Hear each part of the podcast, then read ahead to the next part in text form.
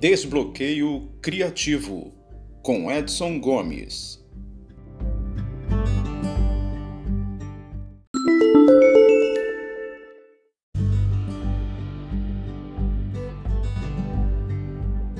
Olá você, tudo bem? Nesse episódio eu vou falar mais sobre a relação de convívio do herói com o mentor e a travessia do primeiro limiar. Rumpelstiltskin, inicialmente, é um mentor de contos de fadas auxiliando a heroína a cumprir a sua missão de tornar real a vantagem que seu pai contou, de que ela era capaz de fiar palha e transformá-la em ouro. Porém, o preço que cobra por essa dádiva é alto demais. Ele quer o filho dela. Essas histórias nos ensinam que nem sempre pode-se acreditar nos mentores, e é bom nos perguntarmos quais são os motivos deles. É uma das maneiras maneiras de se distinguir um bom conselho de um mau. Às vezes, os mentores desapontam os heróis que os admiram durante o aprendizado. Como os pais, os mentores podem ter dificuldade para sair de cena. Um mentor super protetor pode levar a uma situação trágica. Às vezes, um mentor fica tão obcecado com seu discípulo que causa a destruição de ambos. É comum que o aprendizado, o treinamento e os testes sejam apenas estágios transitórios no caminho de um herói, parte de um quadro mais amplo.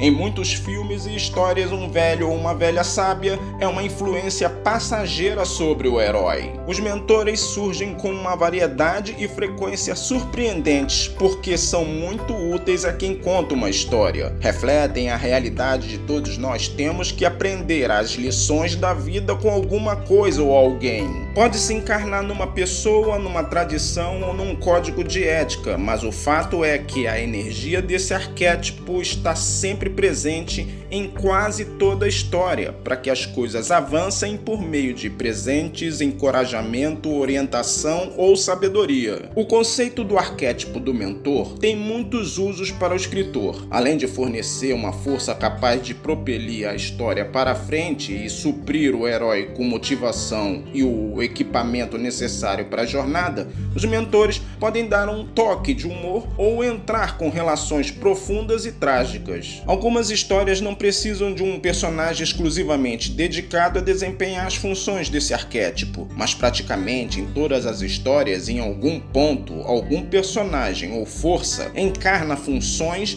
de ajudar o herói vestindo temporariamente a máscara do mentor. Quando um escritor empaca, pode procurar a ajuda de um mentor exatamente como fazem os heróis. Pode consultar professores de escrita ou buscar inspiração na obra de grandes autores podem também mergulhar fundo em si mesmos atrás das verdadeiras fontes de inspiração no seu eu mais profundo, onde vivem as musas. O melhor conselho de um mentor pode ser muito simples: tome fôlego, vá em frente, está indo bem, você tem o que precisa para lidar com a situação, procure em você mesmo. Os escritores deveriam sempre lembrar que são uma espécie de mentores para os seus leitores, xamãs que viajam a outros mundos e trazem histórias para cuidar do seu povo. Como os mentores, ensinam com as suas histórias e transmitem suas experiências, paixões, observações e entusiasmos. Os escritores, como os xamãs e os mestres, criam metáforas para as quais as pessoas guiam as suas vidas, um dom valioso e uma grave responsabilidade. Muitas vezes, é a energia do arquétipo do mentor que ajuda um herói a vencer o medo e o leva ao limite da aventura, a travessia do primeiro limiar.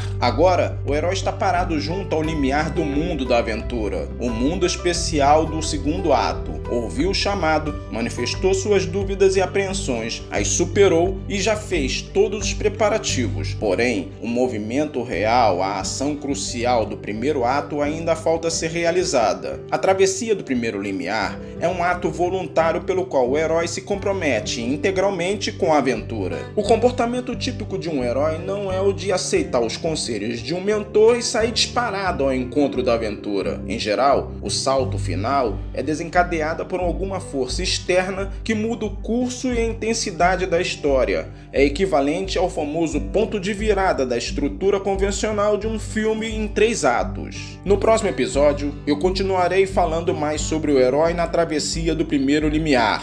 Até lá, um abraço.